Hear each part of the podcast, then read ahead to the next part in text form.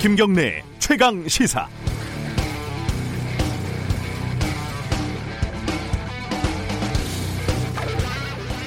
저도 궁금해서요. 제가 직접 쓰거나 뭐 데스크로 관여했던 성범죄 관련 기사를 검색을 해봤습니다.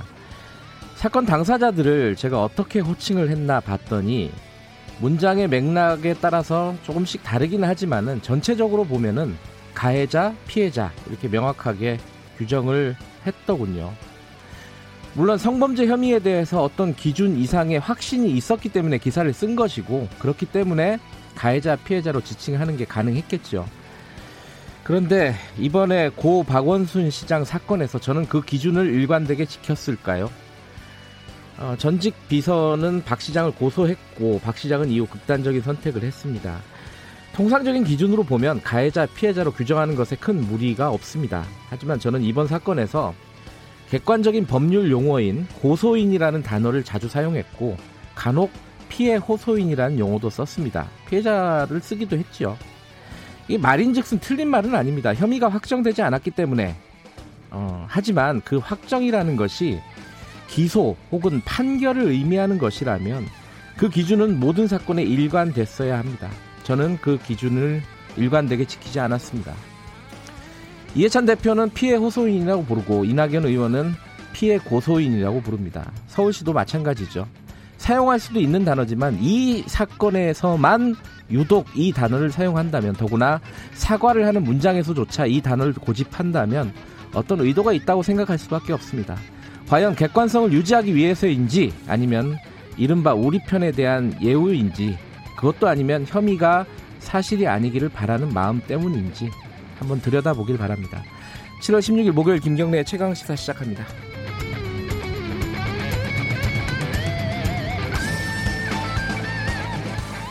네, 김경래 최강 시사는 유튜브 라이브 열려 있습니다. 실시간 방송 보실 수 있고요. 샵 9730으로 문자 보내주시면은 저희들이 반영을 하겠습니다.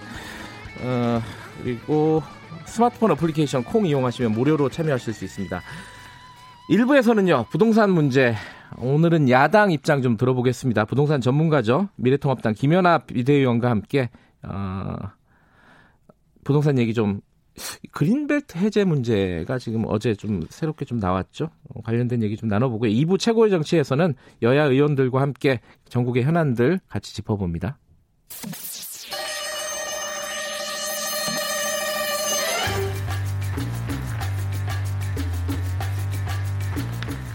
네, 매일 아침 퀴즈를 내드리고 정답 맞히신 분들 추첨해서 시원한 아메리카노 쏩니다. 문제 나갑니다. 지난 화요, 화요일 14일이죠. 2021년 내년 최저임금 금액이 결정됐습니다. 내년도 최저임금은 올해보다 1.5% 높은 금액으로 역대 최저 인상률을 기록을 했습니다. 문제는 어, 오늘 문제는요 산수네요. 올해 최저임금은 8,590원인데 올해보다 130원 오른 내년 최저임금은 얼마일까요? 1번 8,920원, 2번 9,730원, 3번 8,720원. 와, 오늘 좀 어려운데요, 이거? 난이도가. 아, 소개를 안 했는데, 그 끼어들고 그래요. 자, 1번 8,920원, 2번 9,730원. 이건 9730에서 따온 것 같아요. 3번 8,720원. 정답 아시는 분, 샵9730, 짧은 문자 50원, 긴 문자 100원입니다. 정답 맞추신 분에게 시원한 아메리카노 커피 쿠폰 추첨해서 보내드립니다.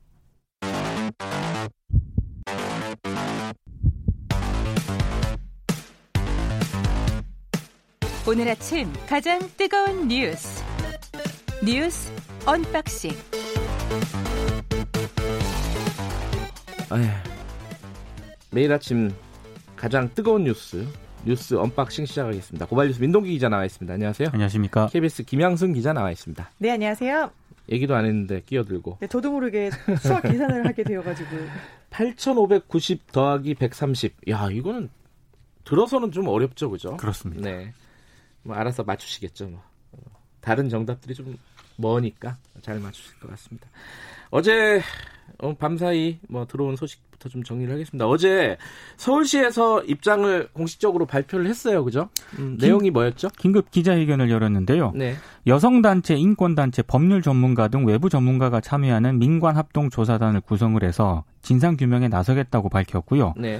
구체적인 조사단 구성이라든가 운영 방식, 일정 등과 관련해서는 여성 단체 등과 협의해 나가겠다 이런 입장을 내놓았습니다. 네. 그리고 이제 임승영 전대 특보가 고소 사실을 먼저 인지해서 박원순 시장에게 전달했다 네. 이런 부분에 대해서는 젠더 특보만 확인할 수 있는 사안이다. 이건 민관합동 조사단에 의해서 밝혀질 내용이라고 일단 답을 했고요. 비서실 내부에 이미 그 피해를 호소했었다. 이런 또 지적도 나왔었는데 확인한 바가 없다. 이것 역시 조사단에서 조사하게 될 것이다. 이렇게 얘기를 했는데 어제 그 서울시 기자회견 이후에요. 네. 서울시 조사단의 실효성에 의문을 제기하는 목소리가 좀 나오고 있습니다. 일단 수사권이 없는 데다가 지금 정무 라인에 대한 조사가 필수 아니겠습니까? 네. 근데 지금 자동 면직이 된 그런 상황인데 수사권이 없는 이 민관 합동 조사단의 조사가 과연 어느 정도 실효성을 거둘 네. 수 있겠느냐 이런 우려 우려가 나오고 있습니다. 수사권도 없는 데다가 이게 뭐 보면은 상황이 셀프 수사가 되는 거 아니겠어요, 그죠? 그렇죠. 그래서 결국에는 서울시 안에서 일어난 일에 대해서 서울시가 의혹을 규명하니까요. 네. 이게 뭐 민관이 합동이라고 하더라도 이제 셀프 수사다 아니면 셀프 조사다라는 음, 그 예. 의심은 피해갈 수 없고요.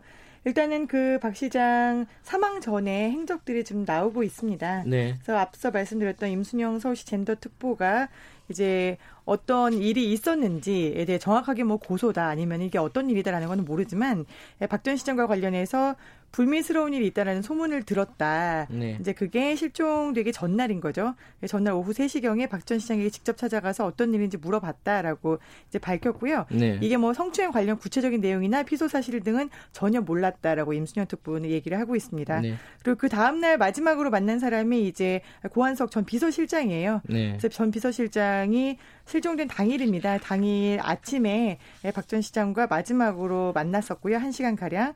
그리고 당일 오후 1시 39분부터 약 5분 동안 박전 시장과 휴대전화로 통화를 한 내역이 음. 나왔습니다. 이게 어 경찰은 지금 뭐 휴대전화에 대한 영장 신청하고 수사가 진행 중이에요. 그죠? 그렇습니다. 예. 일단 그 박 시장이 사망 장소에 있었던 휴대전화 있지 않습니까? 네. 그거 외에도 개인 명의로 추가 개통한 두 대가 있다고 합니다. 그러니까 음. 모두 세 대에 대해서 통신영장을 좀 신청을 했고요. 네. 뭐 디지털 포렌식도 진행할 예정이라고 하니까 암호가 풀리게 되면은 뭐 텔레그램 메신저, 문자 메시지 내용을 볼 수 있기 때문에 성추행 정황이라든가 피소 사실 누설과 같은 이런 부분들에 대해서 어느 정도 파악을 할 수 있을 것으로 보이는데 네. 근데 이제 잔금 해제까지는 좀 상당한 시간의 소요가 될 것이다 이런 전망이 나오고 있기 때문에 시간은 네? 미국에서도 아이폰 잠금 해제는 굉장한 굉장히 네. 어렵습니다. 예. 예. 시간이 좀 걸릴 것 같습니다. 어 그리고 어제 어, 이해찬 대표가 공식적으로 사과를 했습니다. 그죠? 네, 먼저 대변인을 통해서 한번 대독을 했었는데 이번에는 네. 직접 얘기를 네. 했습니다. 그래서 피해 호소인이 겪으시는 고통에 깊은 위로의 말씀을 드린다. 당 대표로서 다시 한번 통절한 사과의 말씀을 드린다라고 했는데요. 네. 이게 대리 사과 논란이 있는 것에 대해서 직접 입을 연 거고요. 피해자 입장에서 진상을 규명하는 게 당연하지만 당으로서는 아시다시피 고인의 부재로 인해서 현실적으로 진상 조사가 어렵다라면서 서울시의 자체 조사를 촉구한 배경을 얘기하면서 선을 좀 그었 습니다. 이게 지금 미래통합당에서는 뭐 특임이라든지 이런 음. 얘기를 하면서 별건으로 이제 경찰에서 아니면 직접 수사를 해라. 특검 얘기도 하고요. 네, 특검 예. 얘기도 하고 있고요. 그래서 음. 별건의 직접 수사를 요구를 하고 있는 데에 대해서 이제 선을 좀 그으면서 네. 서울시에서 자체 조사를 하고 있다라고 설명을 했습니다. 알겠습니다. 오늘 어, 좀 중요한 이벤트가 두 개가 있습니다. 하나는 국회가 드디어 열렸다는 얘기 어제 민동기 기자가 전해주셨는데 오늘 국, 문재, 문재인 대통령이 개원 연설을 하죠, 그죠? 오후 2시에 이제 국회에서 개원 음. 연설을 하기로 했습니다. 원래는 그 그린 뉴딜 현장을 방문할 계획이었는데 한국판 뉴딜 성공을 위해서 국회 협조가 중요하다 이렇게 판단을 해서 일정을 연기하고 개원식 쪽으로 이제 방향을 틀었다는 게이 강민석 청와대 대변인의 어제 브리핑 내용인데요. 네. 30분 가량 연설을 한다고 하거든요. 음흠. 근데 뭐 일단 부동산 문제에 관한 그런 내용도 담길 것 같고 최근에 외교안보 진영을 교체했기 때문에 추가적인 또 대북 메시지가 나오지 않겠느냐 이런 얘기도 있습니다. 음, 그 외교안보 얘기, 그린 뉴딜 얘기, 어, 박원순 전 시장 관련된 얘기도 들어갈 가능성도 있겠죠. 어, 네, 이제 오늘 오후 연설을 앞두고 계속해서 연설문을 고치고 있는 걸로 뭐 아홉 전해지고 번 있습니다. 고쳤다, 뭐 이런 네. 기사까지 나오더라고요. 네. 예. 굉장히 고심에 고심을 하고 있을 것 같습니다. 근데 같은 시간에 어, 더 강력한 이벤트가 하나 있습니다. 그죠? 이재명 시장. 예. 똑같이 2시입니다. 아, 시장이 아닌 지사. 예, 네, 이재명 경기도지사죠. 예. 오늘 대법원의 상고심 선고가 똑같이 2시에 대법원에서 네. 열리는데요. 네. 이게 유튜브에서도 생중계가 됩니다. 네. 그래서 많이들 관심을 가지실 것 같은데 이게 쟁점이 이재명 지사가 지난 2018년 6.13 지방선거 전에 TV 토론회가 있었거든요. 네. KBS, MBC에게 두 차례에서 친형을 정신병원에 입원시키려 했다라는 음. 그 의혹을 당시 김영환 후보가 계속 묻습니다. 네. 묻는데 여기에 대해서 부인을 하는 취지의 발언을 하는데요. 이게 공직선거법상 허위사실 공표 혐의에 해당이 돼서 기소가 됐고요. 1심에서는 무죄가 나왔어요. 예. 2심에서는 지사직 상실형에 해당하는 벌금 300만 원, 음. 100만 원이 넘으면 상실되거든요. 300만 원이 선고가 됐고요. 이제 마지막으로 남은 최종 심급이 오늘 네. 이루어지는 겁니다. 이게 어, 무죄가 나오든 아니면은 어, 원심, 그러니까 2심이 그대로 유지가 되든 네. 이 후폭풍이 만만치 양쪽 다 폭풍이 만만치 않, 않겠죠, 그죠? 그렇습니다. 네. 어, 이게 무죄가 나오면은 아마 대선 주자로서의 입지가 더 공고해질 것이고 이제 파란불이 켜지는 거고요. 유죄가 나오면 이거 어떻게 되는 겁니까? 일단 지사직 상실하게 되고요. 네. 5년간 피선거권이 박, 박탈이 되거든요. 그러니까 뭐 다음 대선에선 출마할 수 자체가 없게 되는 겁니다. 예. 네. 게다가 지금 부산시장, 서울시장, 경기도지사까지 재보고를 해야 되는 상황이라서 이게 어찌됐든 간에 관심이 갈 수밖에 없고 아까 우리끼리 농담으로 국회의원들도 다 핸드폰으로 이거 보고 네. 있지 않겠느냐라는 얘기를 했는데 아 진짜 궁금합니다 어떻게 될지 뭐, 뭐 당사자야 뭐 이루 말할 것도 없겠죠. 자, 어 그리고 마지막으로 요거 하나 짚어보죠. 채널 A 기자 구속영장을 청구했죠. 청구를 했습니다. 예. 어, 이동재 전 기자가 기자에 대해서 이제 구속영장을 청구를 했는데요. 네. 원래 대검 지휘 과정에서 지난달 제동이 걸렸거든요. 네. 한달 만에 이제 구속영장이 청구가 된 겁니다. 네. 근데 이게 오는 24일에 검찰 수사심의위원회가 또 열리게 돼 있거든요.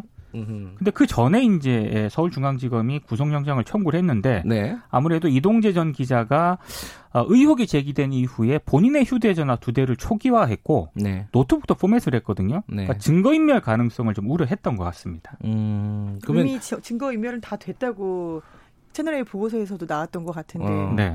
그러니까 그러면 판사 입장에서는 증거 인멸의 우려가 있으니 영장을 어 발부할 수도 있고, 네. 그게 아니면은 뭐 사실 신원이나 이런 도주의 우려까지 있는지는 잘 모르겠어요, 그죠? 뭐 그렇죠. 뭐 그런 그런 부분들은 뭐 명확하니까 또 발부를 안 할 수도 있고 이거 어떻게 될지 좀 이것도 명확하지가 않네요. 내일 내일 영장 실질 심사가 오전 10시에 열리거든요. 네. 참 이것도 검찰 수사가 좀 영향을 받을 수도 있습니다. 아마 모레쯤 음. 결론이 날 것 같습니다. 네. 음.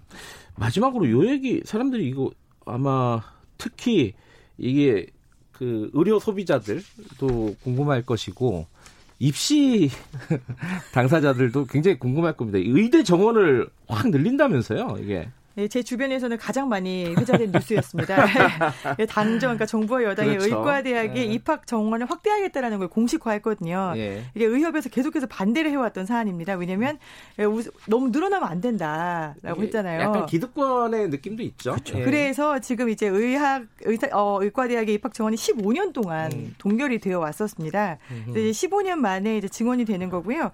지금 이제 지역별 의사 불균형이 심각하다. 예. 코로나 이후에 의사들의 수요가 너무 많이 늘었다. 네. 이두 가지 때문에 지역에 특히 지금 전남에 의과대학이 없거든요. 예. 그래서 그쪽을 중심으로 해서 연간 400명 증원보다 규모를 더 늘리겠다라는 음. 그런 계획입니다.